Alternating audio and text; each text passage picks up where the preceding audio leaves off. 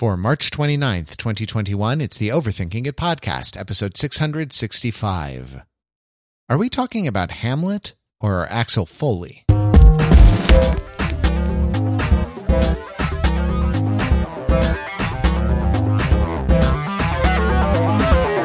Hey, it's Overthinking It with your old pals Matt and Pete. Hey, Pete. Hey, Matt. that's that's us. We're your smart, funny friends from the internet here to subject the popular culture to a level of scrutiny it probably doesn't deserve. Hey, Pete, you know how we generate material these days? How is that? Well, you know, I for a long time I've enjoyed probably the scrolling through the thumbnail images, advertising, merchandising different programs on a streaming service uh, more than I've enjoyed watching any of the programs. And recently we've taken to doing that with HBO Max because actually some of those movies in that back catalog are pretty good. You know? Yeah, yeah. Which is not what you've come to expect from Netflix. not, well, as all the you know know, as all the studios realize they want to sort of skate to where the puck was five or six years ago, um, they're starting streaming services and they're, uh, you know, taking their catalogs back from, they're taking it back, baby, uh, taking their catalogs back from, from Netflix. And so, like, for example, how many more, uh, you know, how many more seasons of those, those Defenders, uh, Netflix series do you think we're going to see now that, now that Disney Plus is is on the scene? I think probably zero, right? Uh, and, well, I mean, yeah. that's a whole situation where when Disney pulled the shows, they had, I believe, a contract saying that they wouldn't make anything with those characters for X number of years. Mm. And I think that that time is coming up on elapsing. So we'll see what happens to them. It should be interesting. Mm. But yes, I don't think you'll see it on Netflix. The time, sure. the time is nearly upon us. And it turns yeah. out that Warner has a bunch of great movies. turns yeah. out Warner Brothers was a legit studio back oh, in the day. Who'd have thought? no one uh, before they became, as uh, Christopher Nolan called them, the worst st- streaming service. Uh, they used to be the best, the best movie studio. Uh, worse, worse than Peloton. Worse than the car and driver. Uh, you know, motor trend, motor, motor trend app. It's not that bad, but I mean, come on, man. Worse There's than, a merger there that needs to happen. Put get on Discovery Plus, people. Worse, Come on. Worse than Udemy, where the first course costs ten dollars and the second course costs three thousand dollars. the, the first taste is free. The rest will cost you. Oh man! You said you want to learn how to cook Spanish food. Yeah. How bad do you want to learn how to cook Spanish food? Sorry, they're getting they're getting they're, they're getting me hooked on on that first taste of a of you know and they they like take one program or one lecture and chop it up into little pieces so that they can sell it to you in in three parts and so I definitely have like uh seen some like Pema Chodron uh, you know, Dharma talks that are like, and here's what the Buddha would say. And then it cuts and it's like, buy part two to see what the Buddha would say. the wisdom, the ancient wisdom of the Buddha. Forty nine ninety three thousand dollars. It's uh, you know, I'm not, I'm not the first to uh, observe that a lot of self help is Buddhism with a service mark but uh let's uh you know but let's uh let's scroll through the thumbnails here on HBO Max. Oh, I'm done, Pete. I'm here. It is. Beverly how far Hills. Alpha- how, got, how, far in alphabetical order did you get? I got I got through the A's. Uh, okay. Well, actually, the the the first as I, as I went to action movies, this this is true. Actually, yeah. Uh, as I went to action movies, and I, I we shouldn't like ghost ship it that long because people presumably read the description on the podcast yes, they when they downloaded it. But um, the first film in uh, but alphabetical order starts with a numeral on HBO Max. Can you guess what the first? And I was in the action movies section. Can you guess what the first action movie in HBO Max was? It begins with a numeral. Uh, is it?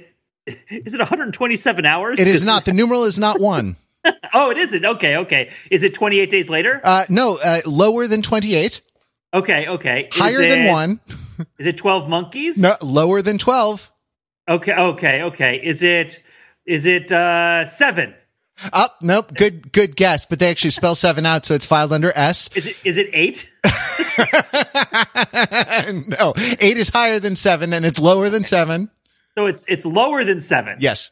And higher than one. And higher than one. Uh, three Musketeers. Ah, good. Very excellent guess, but it's actually lower than three. Okay. Is it Too Fast, Too Furious? It is Too Fast, Too Furious.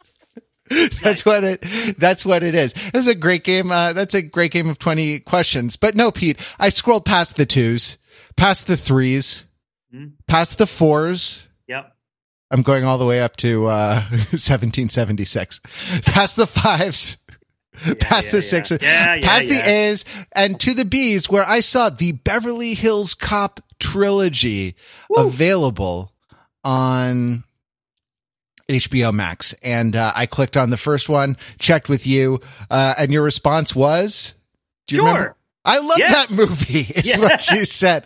And so let's talk about let's talk about Beverly Hills Cop, which is a story. Spoiler for every fish out of water cop movie you've ever seen. Because they all copy this one.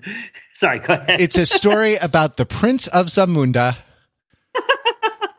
coming from a third world country right to um no actually it goes goes in reverse in coming to america because uh zamunda looks pretty good you know at least the uh, royal palace is you know very developed and has all the the modern conveniences.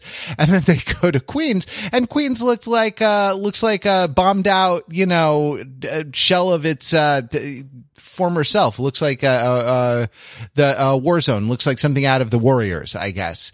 Right, um, right and uh, at the very beginning, Detroit cop Axel Foley. Uh, we see it, him in Detroit, but before we even see him, there are all of these establishing shots of Detroit. I figured this would be an okay place uh, to start. I mean, yes. let's start at the very beginning.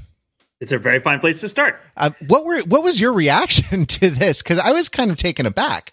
It's fascinating. It's great. I, I, love that. I love it because it's such a wonderful time capsule. So, yeah. for those of you who are unfamiliar, Beverly Hills Cop is a well, it's a cop movie starring sorry Eddie Murphy that came out in 1984. Right. So this is you know an early-ish 80s movie. Um, and so the establishing shots it's more than establishing shots it's, it's a full-on kind of b unit montage of, of touring various streets in detroit and just showing you people on the street just to give you a sense of what's going on to the inimitable sounds of glenn frey's the heat is on mm-hmm. right uh, and and it is a real time capsule of what Detroit looked like in the early '80s, and in that degree, it's fascinating because it's kind of hard to run into that sort of thing anywhere else. It's not like I'm going to turn on, you know, Blackfish, and it's going to be like, hey, well, that, that I think that, you know, you know, it's uh, that seems like an uncomfortable one to pick, right? But there you go, right? Like, are what are I guess there are more and more documentaries about because it is this is a movie that is highly concerned with race you're in a, a lot of ways. You're you're you're, so, a, you're a loose cannon comes I know, I know. But what I mean, like, like, um, if you're looking at any of the prestige films, are you really going to see shot from the street documentary footage of what this was like in the 80s? And if you look at a documentary, are you really going to see this sort of like almost, it's almost dispassionate right from from the side of a car you know glance at what the street looks like if you're just kind of walking down it from the perspective of, of this movie right um and or or like also if you're gonna watch something on like being vegetarian, you're not going to learn anything about Beverly Hills Cop. So why bother? Uh, but um, but yeah, it's it's. I thought it was fascinating, and I thought this this was a rediscovery of Beverly Hills Cop for me because what I remembered it as was not what it was, and which seems to be the case for a lot of these movies that we catch up with on HBO Max. Mm. Um, and so one of the first elements of that is locating Detroit not in this RoboCop esque noumenal space of this abstract extension to the absurd of notions of urban trouble, but like as a real place that has real people that live there. Right, which is not how Detroit is often portrayed in movies. Uh, you mm. know, as as as a sort of as a as the most real place, uh, because you know, uh, because we've actually gone there and filmed it. Right, as opposed to like filmed a bunch of warehouses in East LA or Long Beach or wherever it is that they filmed the Detroits that you see in other places. Sure. So, uh, but yeah, stages. yeah, um, exactly, exactly, exactly. Uh, so, so I don't know. I thought it was cool, and I thought that it was interesting, and I thought it uh, it set up some some interesting challenges. I mean, the one that really stuck out to me not to jump too specific too fast. Well, Beverly Hills Cop is a lot more considered with gay people than you would think, which is weird, right? Did that did that jump out at you as well? Sort How, like, sort of. I mean, I think that like, well, it, yeah, it's it Gosh, that it's interesting. That's diving right into the middle of the pool. Should I? Should we do it? Should we go? Should we go well, right in? Uh, what I will say, if we don't want to jump right in, I will say that the montage of the streets of Detroit includes a a fairly lingering shot of the outside of a gay bar in 1984, uh-huh. right? Which is not the kind of thing that you would generally see on television at the time. I can tell you that, right? Even though I, I don't have really have memories from that far back, but I can tell you, having been alive and had memories from the 80s, they weren't just showing you real gay bars in like you know working class neighborhoods, right? Uh, back in the day. It wasn't a thing that people talked about. There was wasn't a lot it, of change. That that's funny, Pete. Right? I did not. I didn't pick up on that. I guess I was kind of. I was taking in the milieu, like the the painted cinder blocks and the like, you know, general air of kind of broken downness. I was probably like looking around the screen more than I was looking at at the sign on the the door. But was it called like the manhole or something like it that? It was called Gaiety Bar. oh, there you go. Yeah, and it was this sort of, and it's it was very much like we're not allowed to say this is a gay bar right? Like when we were in college, the only gay bar in town was called Partners, right? And yes. it had no windows, right? The windows were all opaque and it was a concrete cinder block, right? Now, granted, things had moved along, you know, in, in society as it were by then, uh, but that place had been around for a long time, right? And so the old gay bars in a lot of towns are built like fortresses, right? Sure. And in this one, it was just, it was interesting because it was it looked like an old fashioned bar, and there was just a dude strutting outside of it in you know in in some form of queer wear, right? Uh, and and it was just like I imagine that at the time yeah we're might, like might, uh, sorry i pulled up a i pulled up a screenshot online. Um it's funny i didn't make that i i didn't make that connection which shows that my my mind is less finely attuned to subtext than than yours is. But the uh the gentleman in question is is wearing like a natty little hat and red leather pants. So right. you know take, and i mean that's that's what it looks like, right? Yeah. Like I also noticed that like there's uh you know there's a bouncer sitting there, so like it's clear that that even during the day this place needs to be defended a little bit, like or overseen. Like okay, yeah. But then I was you know I was also looking at yeah it's like painted cinder blocks and like bars bars on the windows and kind of old looking brick, and there's like a broke down wall air conditioner poking out of the next door building, and the windows of the shop on the corner are boarded up and and and right. stuff like that. Like it is fortress, like it looks like a, a you know bombed out Rust Belt city, I guess, right? Yeah, I suppose so. I think it looks like that. It looks grimy, um, and and I think that it's it's tricky because I don't think it's just about it being rough because there's also you know front stoops with whole families sitting on them, right? And like just people walking around on the street. Um, but there's the there's the one shot of the sort of old dilapidated white man. Yep. Right.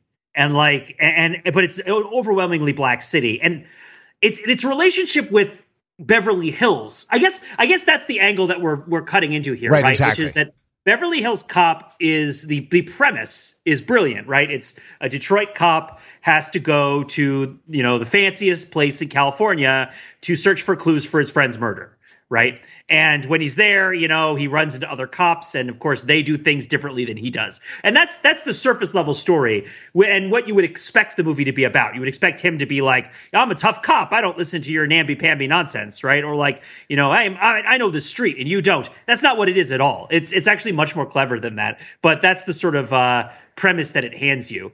Um, and then the, that what it elaborates on. And so I guess the question is, all right, so if it isn't, you know, Detroit is the rough place, and Beverly Hills is the schmancy place, mm. which I don't think it quite is. What is the difference between Detroit in this movie yeah. and Beverly Hills in this movie? Yeah. And, and, the establishment of Detroit and the amount of time you spend in Detroit at the middle of the movie, which is also more than you might have expected, gives you a whole sense. There's multiple characters who each have a, the Paul Reiser is in this movie for 15 seconds, right? Yes, um, which, correct. you know, at the time meant something. Uh, well, maybe it meant something 10 years later, but at the time, maybe it didn't mean much. Um, for those of you scoring at home, Paul Reiser is, of course, the corporate representative from Alien, from the, from the Alien franchise. Right. Right. Um, but also, you know, Mr. Mad About You and all that stuff. But yeah, like the the sense I think that I carried from it is that it's lived in and there's people there and it's disordered right? Um, in that in that there are different pockets that there there are different pockets where people live, and the people in their pockets seem to be somewhat different from what you expect because you're presumably coming to this movie with that hegemonic you know white dominated 80s notion of what america is like because you've because you're seeing this movie alongside other movies. And there are not a lot of movies at this point that are being fronted by black american stars. It's just not a thing that's happening a lot. No certainly uh, i mean certainly not one who could command four million dollars for the which is what he got for the the film at least according to wikipedia which is you know an astronomical amount of of money even today but like uh for for the time you know? Yeah. And this was the number one movie of the year this was the this was the Avengers Endgame of 1984, which is not a light you know it's just not a light year for movies. Uh, like what are the top 1984 movies? Oh, that's interesting. Uh, other than 1984, it's uh, the top 10 movies like um, uh, Ghostbusters, The Terminator, huh. the aforementioned Karate Kid, right? Gremlins, right? Conan 2, Police Academy, right? A lot of movies that stuck with us for a long time and had really long runs of sequels and are known for being, you know, starting out pretty financially successful franchises. Beverly Hills Cop was the big movie. Yeah. Right. Oh, um, edged is- out. Yeah. Edged out Ghostbusters and killed the next and then down to Indiana Jones and the Temple of Doom with like 50 million, uh, less in terms of box office. That's, uh, that's really interesting. Yeah. Yeah. Yeah. So this was a huge cultural phenomenon. The Karate Kid the the yeah the instrumental background music from this movie was like a number one hit in like 12 countries right? Like that that is the extent to which this movie was a phenomenon. Um but i think that that's just important because it's not just a standard concept fish out of water cop movie. It's it's something more. And and i think that the the juxtaposition between detroit and beverly hills is where it starts. Um and and framing detroit not as just a place of poverty and crime and violence and toughness, but also a place that has a people who live there that you don't know. Right? And you watching this movie probably don't know these people. And maybe that's the most important thing about Axel Foley as hmm. the protagonist of this movie hmm. is that to everyone he meets, he's a cipher. Well, he's not a cipher. They don't think he's a cipher. Everybody who meets Axel Foley thinks they know who he is. Right. And they're all wrong. Right. Right. He's like and, and that, he's like yeah. Hamlet in that uh, respect. Elaborate on that. Well, that's, that's, what uh, the that's sort of what everyone everyone sort of thinks about Hamlet, right? Like his his uh, stepfather thinks of thinks of him one way and then thinks of him as a sort of rival. Like he's always sort of sli- he's slippery, he's subtle, he's more uh he's more kind of ironic than people realize, you know, and Are we talking about Hamlet or The answer is yes. Uh, you know, and he, he always has a, he, he, and he's a lot more kind of humane, uh, than, than people realize. He's a lot more, um, sort of introspective than, than people realize. He's, uh, you know, he, like, um, it's, it's one of those things where, where he is a master of kind of identifying the game, uh, and then kind of shifting the game such that people don't, understand that the game has been has been shifted on them uh, a little bit. And he does it you know he does this in in a lot of ways which you know which we can get into. Um but now you're talking about axel foley. A- axel foley yeah. Or or hamlet. I mean we can get into the yeah. ways that he uh you know that he shifts the game right? Like we should uh, talk about the more popular one. Okay well, it depends what what year it is. Is it uh, you know 1584 or 1984? Is this a Judge Reinhold I see before me? oh man, Judge Reinhold would be great as Rosencrantz or Guildenstern. He would like he's got that kind of like he is in this movie. Like actually, this movie he's Dogberry or Verges, right? yeah, because it is a right. fairly Shakespearean movie, right? I think right? I actually, when you get down to it, what what are the Shakespearean things about Beverly Hills Cop? Right? I think th- I think there's an aspect of disguise. You know, mm-hmm. I think there's an aspect of um almost kind of almost kind of magic you know in terms of like his ability to kind of shapeshift and transform um right. there's the big scene in the middle where a woman f's a donkey that's not no, but there is a strip show, right? Yeah, um, the, there, the, you do have the, your exeunt pursued by bear at the were. at the donkey bar. You know, yeah. but but like, but yeah. So like, but Axel Foley also is constantly telling you about his state of mind, even as he disguises himself into different roles. Right? He's also like, usually he finds somebody in the movie to like rant at about like what's going on with him. Yeah, and how he feels.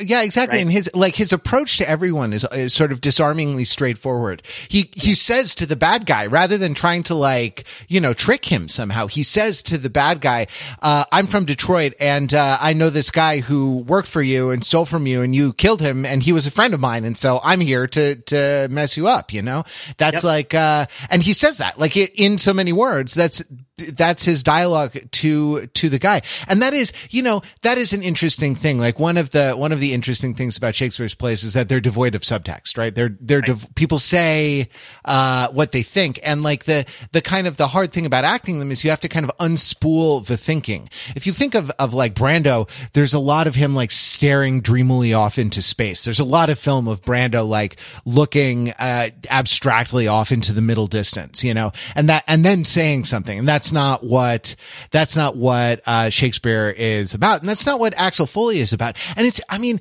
it's interesting. It's interesting to me because a lot of the most dramatic parts right? Just running with this idea for a minute. A lot of the most dramatic parts are him talking to somebody, are like the, the dynamics and the kind of the outcome, the flow of a conversation rather than action per se. And like at the, at the end where there's a shootout, it actually feels, uh, not bolted on. It, it's very earned. You've, you know, you've come to care about the people and care about the outcome of this and you realize how it's come to this pass. So it's, it's not like it's bad storytelling. It's just not, um, it's in a different register, you know, than, than most of the whole, um, most of the whole rest of the movie where a little bit it's it's just like the the it's about like the micro interactions between uh between people it's about like the medium two shot where like you know you're gonna you're gonna square off with uh with words and it it makes eddie murphy sort of the perfect person to to do this you know like yeah. because there's no there's no like uh, in life, there are a few greater pleasures than just watching Eddie Murphy talk. You know. I mean, he's really great at it. say, but yeah. I mean, you might also say, well, why is it that sometimes people have a problem with Eddie Murphy in his movies? You know, maybe maybe the catch is that Eddie Murphy is great at this style of acting where the characters don't really have a lot of interiority and have this very upfront, in your face relationship with the audience, where they're finding some audience proxy and they are just spinning spinning the words at them right? And and that and that is maybe characteristic, particularly of, of early Eddie Murphy, but also Shrek Eddie Murphy, where there's a very direct relationship between what Eddie Murphy is saying at any given time and what you're supposed to be taking from the movie at any given time, I guess. But but to, to, go into it, so okay, so Detroit is this cipher. It's this distant place. It's this place that has its own people and its own culture, and this guy has come out of that. Starts out in disguise. We meet him in a false persona right. with a false voice, right. and then moves on into other situations where invariably it seems he his first assumption is who do I need to be in order to get what I need out of this interaction? Sure. Right? And and they don't they don't know me. A lot of it is they don't know me because I'm probably the only black guy they ever talk to. So they all have their assumptions about who I am. And if I fulfill their assumption as to who I am, then they will and why I'm here, then they'll treat me in that way, which is in turn, I think, engage with a broader discussion of the different layers of norms and rules that are being navigated. But but when you said that stuff about mid, I'll, I'll, here's one example, right? Of that what you said that sort of these sort of mid level conversations where they're really talking about connections between characters and subtle negotiations of things in ways that you wouldn't expect, juxtaposed against action sequences that are maybe not as as barn busting, right? So the scene in the strip club, I think, is a great scene uh, not necessarily when they go to the strip club and they're like, "Hey, it's a strip club." Ah, that's kind of dumb. But but the notion, right, is that Axel Foley and the there's so Axel Foley, for those of you, of course, who haven't seen it, though I, I recommend seeing it, um, has been assigned these two babysitters, these two cops who are a uh, who are themselves kind of falsely known by their superiors. The superiors see them as this, you know, clean cut and sort of blank faced rookie and this garrulous but like ultimately loyal sergeant. And who they really are are an aspiring cowboy and a grizzled, uh, you know, crookbuster, right? Mm. Like in their hearts, in their hearts, they're a cowboy and and a, and a warrior, but to everybody else, they're a rookie and a middle manager, right? And and part of the arc of this movie is Axel Foley negotiating with them to the point where he understands who they really are and and he does this out of self-interest because he wants to understand them so he can manipulate them into getting him what he wants but there's a mutual friendship there because as he discovers more about them, he realizes that they want what he wants, which is justice, mm-hmm. right? Um, and and especially justice for the murder of this friend of his, and to do their jobs as police officers as they conceive of them abstractly, as distinct from how they're regulated by the institutions that they work for. Um, but but anyway, so in order to kind of mess with them. Axel Foley leads them, brings them to a strip club, right? Which makes them very uncomfortable. They're not supposed to drink on duty. They're not supposed to be in a strip club. They're out of their jurisdiction. But Axel Foley has talked them into going to this place. I think by telling them that it's a very conservative bar, right, where they'll just sit down and and uh, and and and talk for a little bit about what's going to happen with the case. And you have these two very obvious 80s criminals they might have been 80s aliens, depending on the level of special effects, because one of them does have a faux hawk of sorts, but they are, uh, or like a mohawk mullet kind of messed up haircut. Uh, so they could have been aliens. They could have been, uh, they could have been criminals. They're criminals, and they've come to rob the strip club. And and Axel Foley modulates the level of seriousness in their conversation on a dime, right? Eddie Murphy kind of turns the tone and is because he's talking to them, he's joking with them about what he knows about this drug case that they're trying to to bust and what's really going on and what he's not telling his superiors and fooling with them and pushing their buttons to he zeroes in like a laser on Taggart the sergeant, right?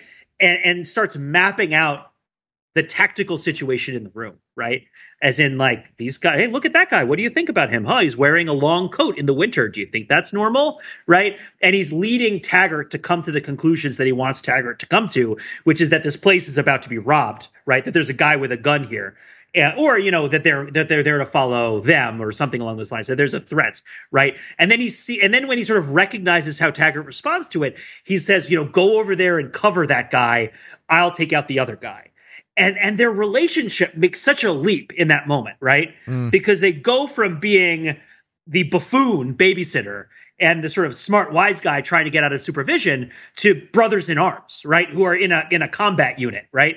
And, and it's all done because Axel Foley is so agile at understanding this is what this this guy wants, right? This is the me that this guy wants to meet right? This is the person that this guy wants me to be in this situation. And I'm going to reveal to him that it's actually pretty authentic to who I am, right? Mm-hmm. Like he thinks I'm this jokey buffoon, but really I'm a very serious, uh, you know, pursuer of justice, right? And, uh, and so I'm going to reveal this truth to him. And because I know that it's going to work with him, it's going to advance our relationship like instantly. And from that moment on in the rest of the movie, you know, Taggart is pretty much entirely loyal to uh well no he does he does rat him out that one last time. But like from there on out we know things about taggart we didn't know before. We know that he likes axel foley and he's probably going to end up being on his side right? Um yeah i mean it's just, there's so many little moments like that that really color the differences in the relationships. Sorry I, I could go on and on about each and every one but uh um i guess well, i'll say and it's, it's interesting like in this in sort of this part of the plot you yeah. know, where, where he's sort of arrived. This is like before he's even really done much investigating. He's just sort of arrived in Beverly Hills, gotten thrown through a window, gotten arrested. I mean, not much has happened, you know, he's, uh, but, uh, the, it ain't slow. That's for sure. He's, he's going to the, uh, you know, this before the kind of the investigation of what was going on in earnest, um, starts. And he's, right. uh, he's, you know, t- sort of feeling these guys out and they, they go back after this, this robbery is thwarted and they go back to the, you know, the Beverly Hills Police Department. Um, the two Beverly Hills detectives, you know, uh, are standing by while Eddie Murphy sort of spins a story that right, makes them right. look very good, you yeah. know, tells the story how it happens in the way that he knows, um, you know, in, in the way that he knows the lieutenant is going to want to hear. And that like, uh, uh, that they, they are sort of, they're kind of wet blankets, right? Like they don't, and they don't let him do it. They don't let him tell this story that, uh, that makes them look good, which is important because of the way that beat plays off, pays off in the, the very last moment of the, uh, of the thing where the lieutenant turns around and does it to the to the chief of police Beverly Hills. Uh, that you know, and sort of tells a completely BS story about you know what what happened in the shootout.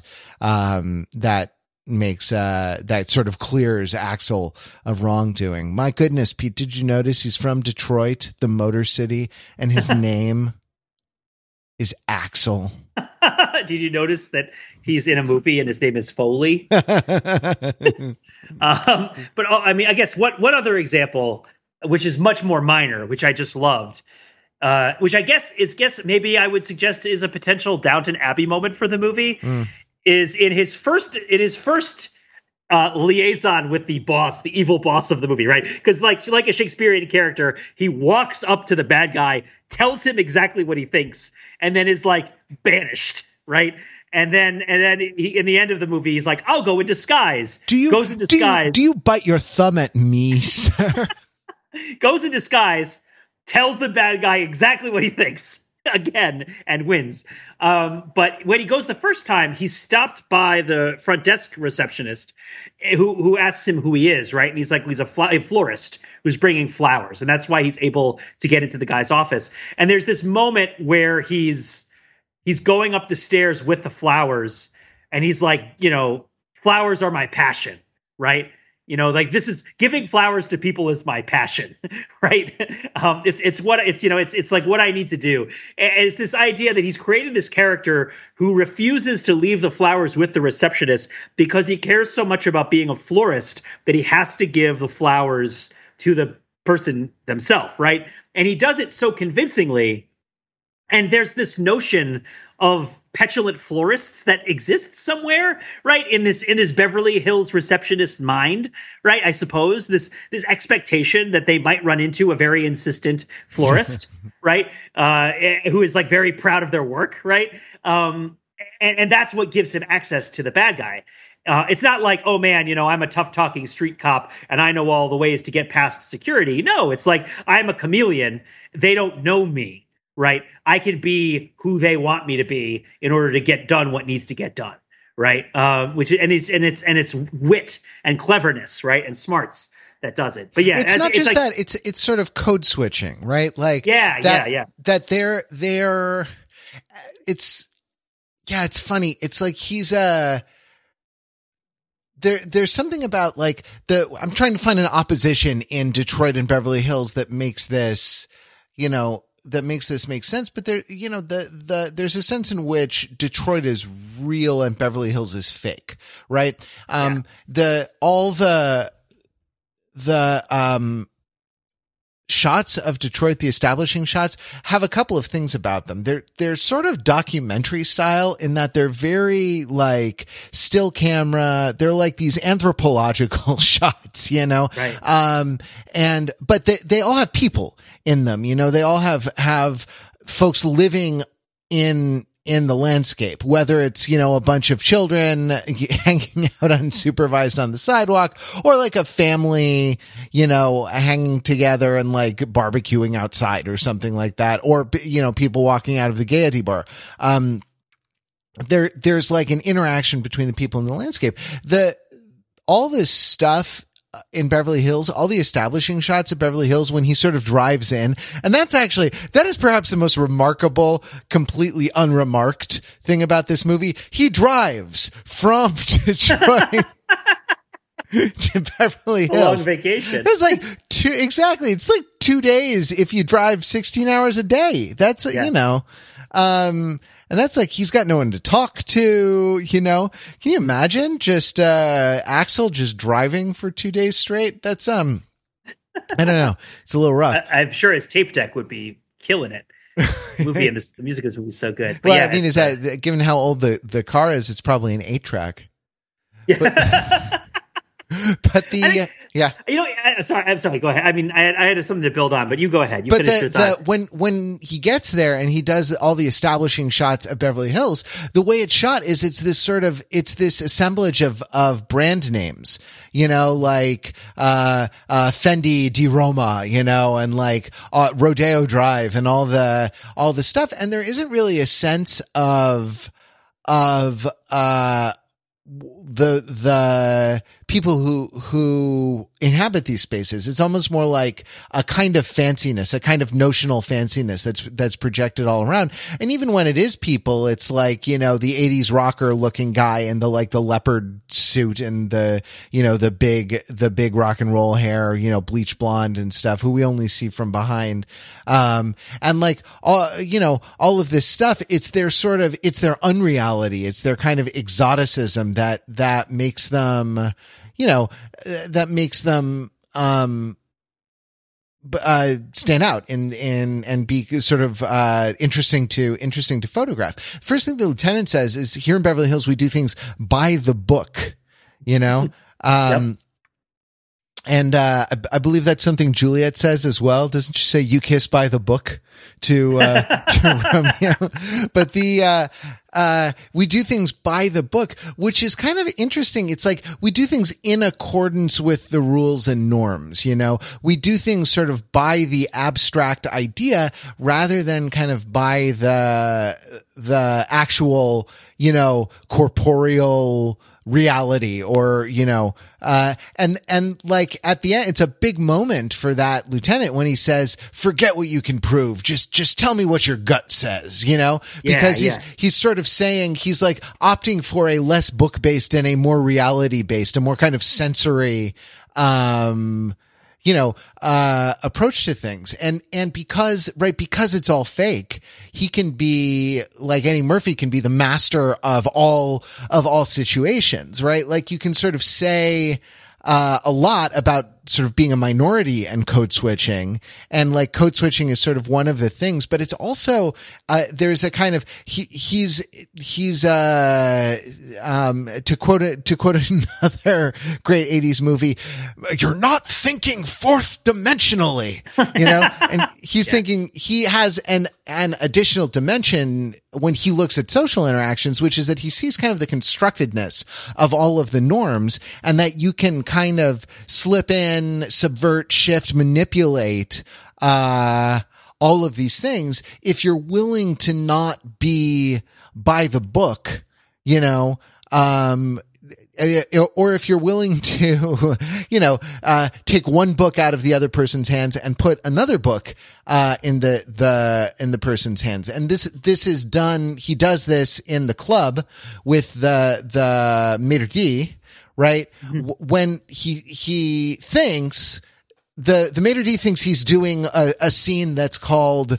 you know throw the throw the riffraff in a sweatshirt who happens to be black right like throw right, the right. throw the black guy who doesn't belong here out of this fancy club full of white people right, right. and uh and Eddie Murphy sort of shifts it right? right? So that, uh, oh no, you're not actually in that scene. You're in a scene that's called expose your uncomfortability with homosexuals, yes, right? Yes. In order to, uh, get you to, uh, get you to sort of, uh, or, to back down.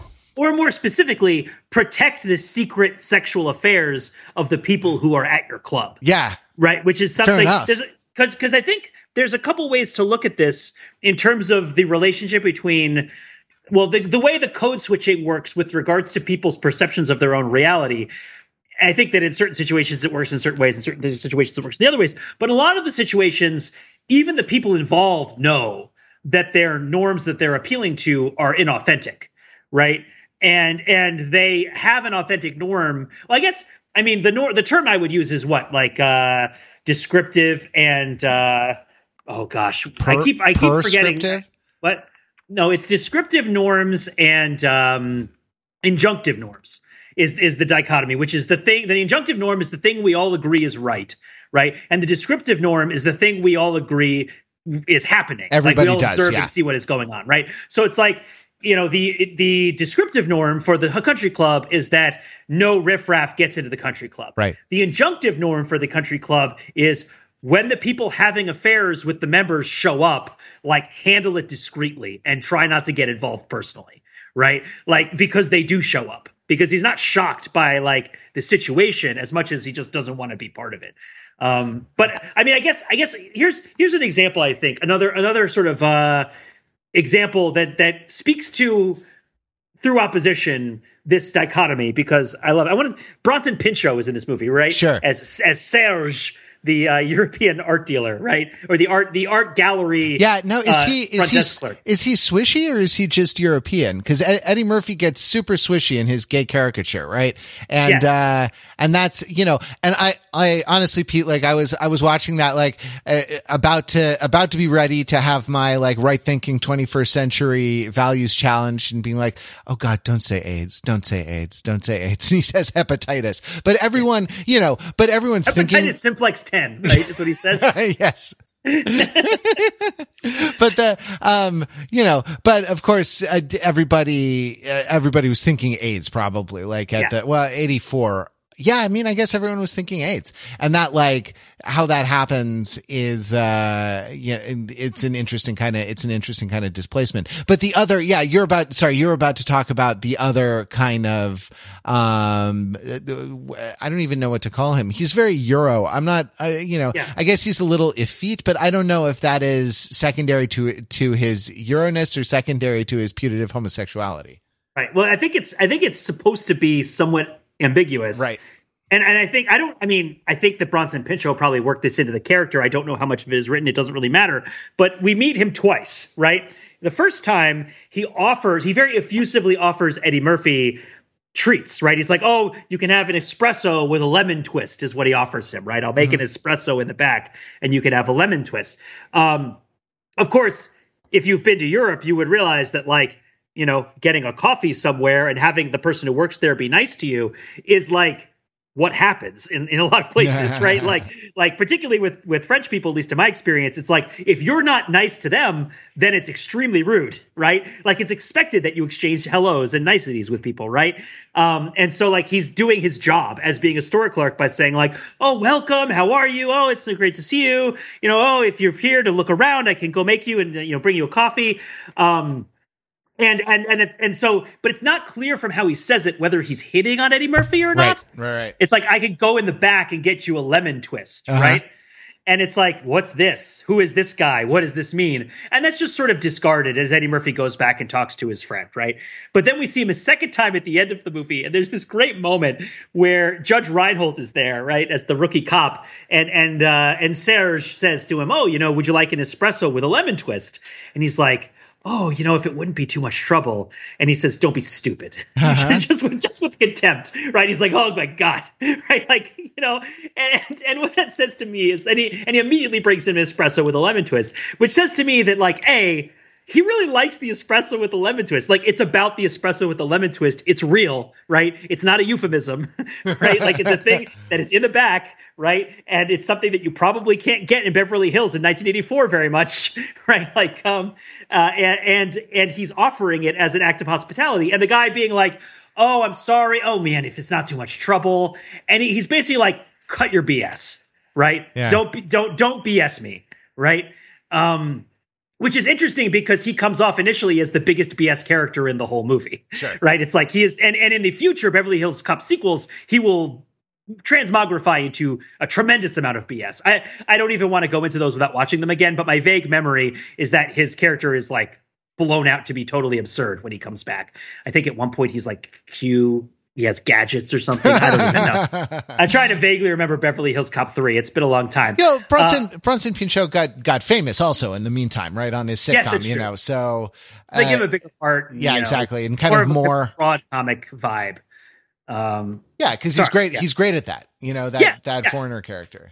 But I think the point is that uh he's just offering coffee and, and and so it's weird because everybody else has some sort of like secret double agenda right? Like oh i'm saying this one thing but i'm thinking another thing Uh, one of my favorite examples of that is when the police chief comes in and is like, "Is this the person who you know got arrested for getting thrown, you know, for for you know public disturbing the peace?"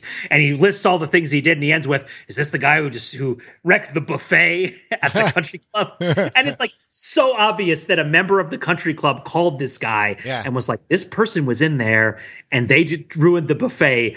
Get them out of town right? Like and, and, that's and that's what the person is there to do right? The reality where, in, fa- in, in point of fact it's mike ehrmantraut who ruined the the the buffet. Just yes. just saying right? Like yeah. uh you know not mike only never gets enough credit. It always goes to the main character. Um, oh man! By which we're joking, of course, that the main henchman in this movie is a younger version of a main the main henchman in Breaking Bad, uh, who is uh, uh, quite a character in, on his own, uh, taking a long break from being the most popular thing in the world. Uh,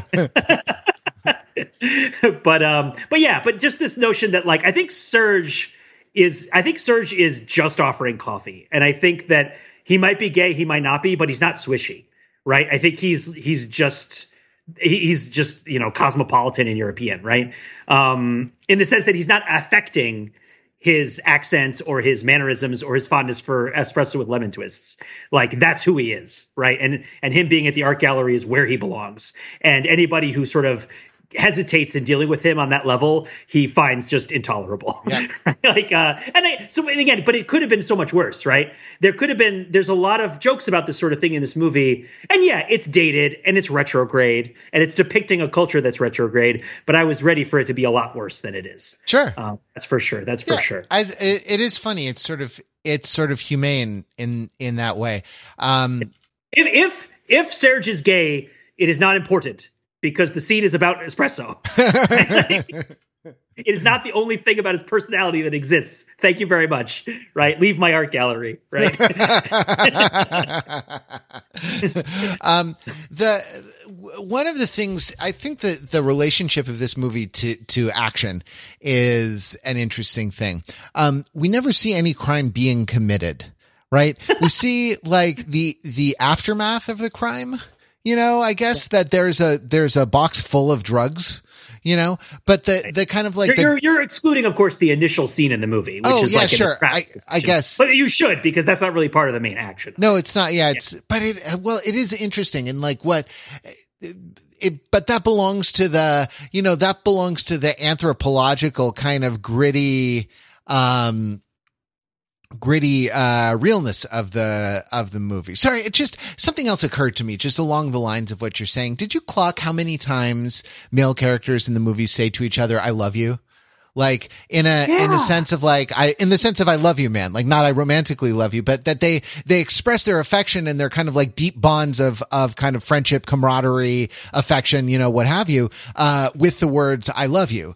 Um, without it, you know, without getting all gay panicky, you know, without yeah. like uh, and that like it is it it is interesting because you think of the the you know kind of social norms of the time. You think of the kind of the homophobia of the time. You know you think of the the Reagan era and AIDS um and the kind of the vilification of gay people and stuff like that. And and yet there is this kind of homo social vocabulary uh right that I, I actually don't remember from my own childhood in in the 80s like yeah. that the late the must have, must have burned out by the late 80s or something or everyone got too scared of of gay people right like to uh, by everyone i mean the you know the mainstream culture um like uh, the the squares got all too scared of gay people, and that that they sort of their their discourse about their own affection for one another became impoverished yeah. by this hysterical fear, this you know ridiculous fear of of gay people. Whereas in 1984, you could kind of say, you know, the as as his friend does to him before he gets murdered, you know, uh, why why didn't I rat you out even though we were you know, even though we were uh, kids stealing cars together and I got caught and you didn't, why didn't I rat you out? Because I love you.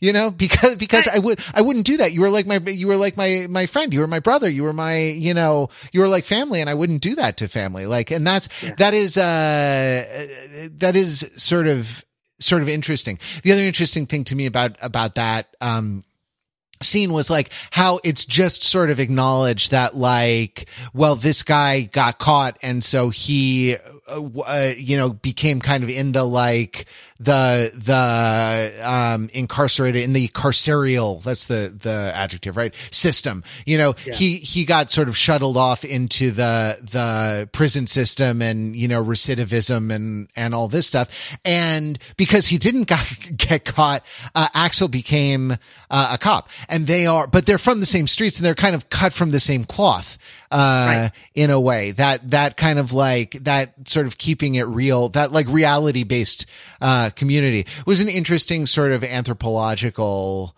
um, yeah. interesting sort of anthropological thing. Uh, and and also very Shakespearean in terms of kind of luck being destiny. Oh, also very Shakespearean is the is the the chief of police listing out all of the things um, yeah. you know, because at the, yeah, people, people recap the plot all the time in Shakespeare in case you like left the auditorium to go like, I don't know, eat food or like, um, visit a prostitute or something outside the theater you you would come in and like uh, they would catch you up like previously you know previously on uh on uh henry the 19th part 24 uh they would do uh you know big speeches. Is that is this not the same? Is he is it not he who who who wrecketh the buffet? Um uh, sorry, all the all give, the give you me a shrimp salad sandwich whilst thrust thine banana to my tailpipe. this false gift lay with my stillness in that mid street, with cars akimbo, unable to follow. Uh, I yet, I yet, but sir. Tw- the, twas the sandwich not delicious like twas the shrimp not fresh right like um, you know, I take I take the sa- I take the sandwich of friendship even amid the road of opposition, right?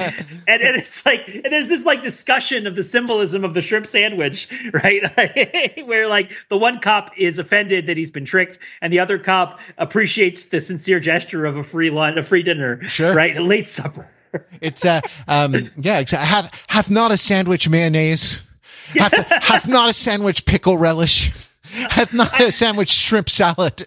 I would not necessarily. I mean, I, I, this is a guess, but I wouldn't necessarily attribute the non-toxic emotional honesty between men in this movie to 1984, uh, just because I don't remember it from Indiana Jones and the Temple of Doom. Huh. Uh, maybe it's there, and I would instead attribute it to this movie and to you know maybe potentially to the performance i don't know.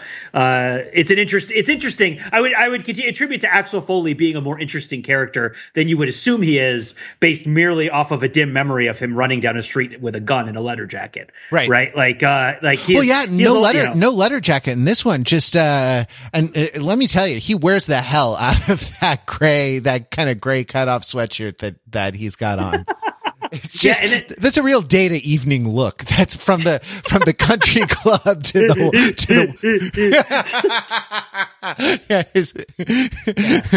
that that'll do, donkey. well, so if if Axel Foley Axel Foley has a tragic flaw, I think, right? And Axel Foley's tragic flaw is that he does not trust people he perceives as incompetent, huh. right? And, and I think that that may be part of why this feels like a grand drama or comedy to a degree is that the inciting incident that drives Axel Foley to Beverly Hills is his boss assigning the case of his friend being murdered at his apartment, right? Not to him, but not just not to him, but to I think Paul Reiser, right, huh. who he believes is incompetent, right. and he he can his sense of justice cannot tolerate his friend's murder being assigned to an incompetent officer, right? And so he then takes his vacation, which would make sense, right? It would make sense for him to go on leave, but he takes his vacation for the purpose of investigating the murder. And there's a number of times this comes up, right? He he doesn't tell the lieutenant about the drug shipment, even though it might have gotten them to a better plan faster because he does not believe that the lieutenant is in a position to be competent at executing on the information, and so he ends up having to do it himself, which puts him at risk, right? And uh, and puts a lot of other people at risk too. And so, uh, in terms of him being a, a Shakespearean or or comic tragic character, tragic comic character, it's interesting that on one hand, it's not like I'm from the mean streets. Again, it's not that I'm too tough or I or I or I disguise myself so much that I don't really know who I am. No, it's none of those things, right? It's that it's that I only trust the people who really earn my trust. And and that I think is also part of the racial narrative here because why would he expect anybody in Beverly Hills to treat him with the kind of respect that would warrant trust, mm. right? Um, and in fact, why in Detroit would he feel that way either? Based on what we know about his experiences in Detroit, he his relationships are earned you might even say that he comes from more of an honor culture than a dignity culture, perhaps, right? Like uh, that that Axel Foley trusts people who, through their words and actions, abide by what he sees as the moral law, right, and the law of reputation, to the extent that he then cares who they are and cares what happens to them mm. in a in a positive way. And which is why, are- which by the way, is why he's still friends with his, you know, with his convict uh, guy that he grew up with yeah. Right. Or, or why it's still, you know, the art dealer woman, you know, from the old neighborhood or whatever. And exactly what neighborhood that is where all of these three people, where the, uh, you know, the, um, the guy out of the Italian mobster film, you know, uh, Axel Foley and, uh, the blonde woman majoring in art history, right? Where they all grew up together. Like, I want to see this magical neighborhood. Yeah. In, I mean, in probably, Detroit in, in the seventies. I mean, it would. I guess. Yeah. I guess they're all pretty young, right? It wouldn't have been the '60s. Well, they would have been kids in the '60s, and then they would have been because I guess what? How old is how old is Eddie Murphy when he makes this movie? Is a good like question. 24, 23, yeah, something like that. He was so young on Saturday Night Live. Yes. Right. It was crazy. It was crazy yeah, how he, young Eddie Murphy. Was. He blew up when he was like 18. You know. Yeah. Yeah. I mean, now he's only now he's only 59, yeah. right? Um, which is like, you know, it's it's uh Tom Cruise is like older than Eddie Murphy. That's so funny. Yeah, God. I think right. Um, not Tim Cruise, Wikipedia. Tom Cruise. There's no. um, but I, wait, I want to no, talk no, about wait, Eddie Murphy is a year older than Tom. Oh, there you go. Because Tom Cruise also broke through when he was very young. They both because he had risky business and he was like a child. Yep. Right. Like not really, but like yeah, yeah, yeah. It's just it's crazy. Anyway, sorry. Sorry, There's so much we, more to talk about. We kind of went, movie. yeah, exactly. And we're kind of we're we're circling the the the end of the podcast here, but the the um, you know the the action of this movie. You never see a crime committed, and and that that sort of t- is a signal to me that that's actually not the like the the dynamics of uh, law enforcement or the kind of the, the dynamism of that is, is not the dynamism that, um, the film is really interested in. It's, it's interested in these kind of character moments. It's, and it's interested in the kind of like Eddie Murphy, Eddie Murphying real hard. Um, that you know is kind of like so charming and pleasurable to to watch to enjoy and that like um you know so that like even the yeah, you know, even exactly what the crime is. Like he's smuggling some stuff under the guise of being an art dealer. It's not it, the the details of it aren't important. The criminal is underdeveloped, and this is not. This is like changed uh, uh, sorry, this, these, I wouldn't even call them defects because it's such a good movie. Like th- this emphasis, I, I'll, I'll say is different. Uh, if I recall in the subsequent films, mm-hmm. um, uh, one of which I- involves a, like a leggy blonde assassin, if I'm not, if, if memory serves correctly, and the, the other of which takes place at a theme park. Um, again, if memory serves, but the, uh, you know, but this one is, is really interested in these kind of like in the social dynamics and in like what uh you know what it sort of means to be uh to be among the the fake people in Beverly Beverly Hills. Yeah. Yeah, I, I almost if I were to retitle the movie, I would call it Beverly Hills Rules, right? Because it's it's about the different rules that everybody lives by, and uh, and and Axel Foley is the outsider who's able to come in and expose their their rules for what they are by recontextualizing them. Um, certainly i like when he invokes michael jackson in order to achieve clout to get a hotel reservation. Uh-huh. right? This idea that like you don't care about being racist against me but you care about being racist against michael jackson. That's his like fine understanding of the dynamics of the situation. Yeah. Um, the, the one thing i wish is that at the end when the hotel tab was paid that it had been some kind of elaborate con you know what i mean? That that like something other than the cops coming up and saying hey uh you know the police department will will take take care of it just in a straightforward way, right? I wish he had, I wish it had offered a, uh, like a kind of coda, like one more opportunity, uh, for Axel to sort of show his, um, you know, kind of, uh, bravura, uh, you know mastery of of all of all social situations right? Right. Some way to talk himself into a free hotel room right. other than just the gratitude of his allies. I don't know uh, other Pete, than that, that, stealing that, the stealing the ropes. Yeah exactly. That that hotel room pete was like 230 dollars a night. Right. can you believe that it's oh my god, things cost so much money in Beverly Hills. I guess it was 1984. I wonder what that. I wonder what that that is. I can ask. uh you know, 34, right? Yeah, uh, something it would, like that. It would be worth it's five hundred ninety two dollars uh, by the CPI. Oh, uh, oh, that's interesting. So it's it's about what a Motel Six costs now these days. Six hundred dollars. because they only have one room and it's constantly being sprayed with Purell. right. That's why it costs that much. It's just all Purell all the time. Um, but the um yeah. the one action sequence that really did uh, uh, hit different, as I guess the kids say.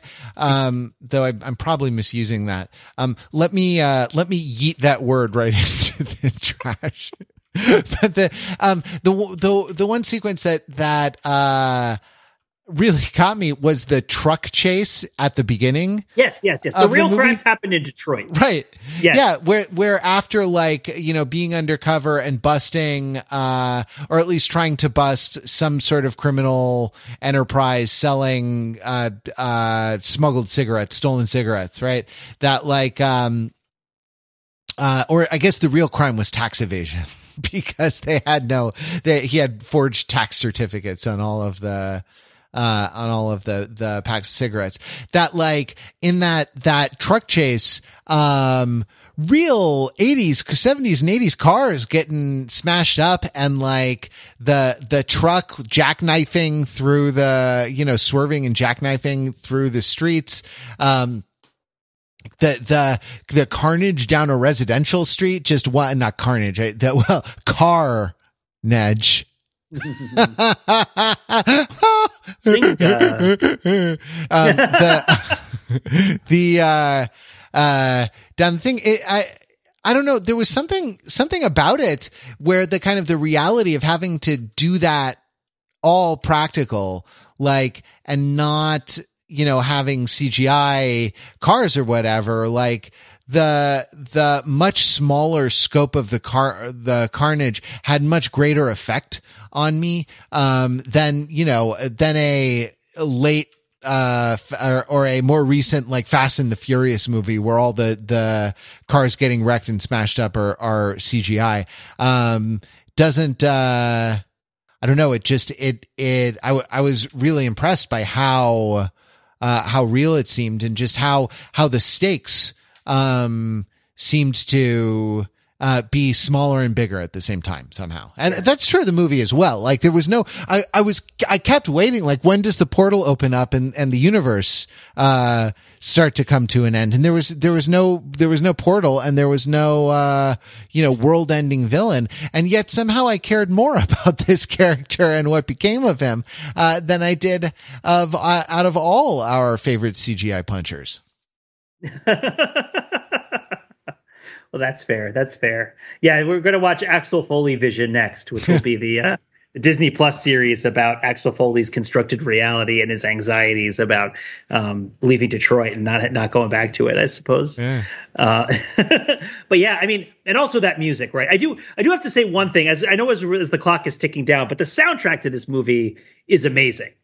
Uh, right? It's um, truly wonderful. It's it's really wonderful, and the songs are great. Obviously, you know Axel F, the uh, the song in uh, the sort of Axel Foley action synth music is one of the few, one of the top uh, popular uh, electronic instrumental singles ever to come out. Right in terms of its popularity and impact. Um, but I will say that for a long time, I had a, a, a playlist that I had uh, that I played fairly regularly called "Excellent Songs for All Purposes," and for a long time it had only one song on it, which was "The Heat Is On" by Glenn Frey from the Beverly Hills Cop soundtrack. um, which is uh oh, is it even not even? Yeah, it is from the soundtrack. Yeah, it's like the Neutron dance is on here, right? Like, oh man, it's so good. Um, oh, you're talking about the you're talking about the the okay the soundtrack. Yeah, I mean the score is yeah is, the scoring and the soundtrack of this movie are both great. Yeah, the and um, well the score, the kind of the electronic music, it's so interesting. The kind of like the the atmospheric stuff that it does because like as they're you know, as they're mounting the final assault on the bad guy's compound, and which is, I guess, like a nice house in, on a bit of land in Beverly Hills, like the, the, um, it's this like electronic kind of marimba sounding like you know uh, uh, caribbean dance. Like it seems like what should play over the ad for a cruise line or something like that with the um and it's not like it, it's not the you know the the like the the low dark strings kind of agitato stuff and it's not the you know it's not it's not concerned with building tension you know to to unbearable levels it's concerned with um I don't even know. I don't even know how to describe it. I think the it's, energy of yeah, the fact exactly. that you're near the climax of the movie. Right. Yeah. It's like, concerned with yeah. sort of amping you up with like keeping the party going in a, you know, yeah. in a, a, certain sense, you know? Um, yeah. Yeah. Yeah. Uh, that okay. The you brought up the the uh, Axel Foley music. Da, da, da, da, da, da, da, da, um, that uh, which is not even his action theme really. I, it becomes it later i think in in subsequent films when they realize what a what a banger it is. But the it is the um kind of his character theme you know? It's his kind of yeah. leitmotif. And it's the like the axel foley chillin' uh, chillin' music. I think, yeah. you know, this is stretching it way too far. Sorry, but you, you open Pandora's uh, music no, no, box no, here. Uh, this is stretching, uh, it way too far, but the whole thing is in minor pentatonic, is in kind of a bluesy sort of scale, oh. uh, minor pentatonic, except for one note. And I think that one note is important because that's the Axel note. That's the like, the little twist that like subverts expectations and kind of makes you realize you're in a different thing. You're in a, a slightly more sophisticated um, drama than than you thought that that you were in. So dun dun dun dun dun dun dun, dun. all that is minor pentatonic. It's just blues, you know, guitar blues scale. Dun dun dun dun dun dun dun dun, and that high, that dun dun the flat six scale degree, not in the minor pentatonic scale. It's in a regular minor scale, um, but it's not. It's the, it's the only appearance of a non minor pentatonic note in that that whole thing. And uh that kind of like and it decorates the the note that it appears right right before. And it, uh I I just I wonder if there's something to that about how that like it's it is what you think uh but it's also a little bit more you know, which is, which, uh, like, as you said before, is a good little mission statement for our, uh, for our look at these, uh, these HBO Max classic, classic films of the 80s and 90s, you know? Yeah, for sure, for sure. Like, they, they're surprised, they continue to surprise us, I would say. Um, definitely. Uh, I guess when he's like, "Oh, have you ever driven a Mercedes before?" and it's like, "Oh man, who?" It's, I've not watched Beverly Hills Cop one in a long time. Uh, all right, let's leave it there. Thank you very much for listening, Pete. Thank you for uh, for chatting with me. Uh, this was uh, a lot of fun. So uh, go, uh, you know, in in case you didn't like put the podcast in pause, go watch Axel Foley. Go watch Beverly Hills Cop. It was a lot of fun. Um, we're going to be back next week with more Overthinking It podcast. Till then, visit us on the web at overthinkingit.com, where we subject the popular culture to a level of scrutiny. It, it probably, probably doesn't, doesn't deserve. deserve.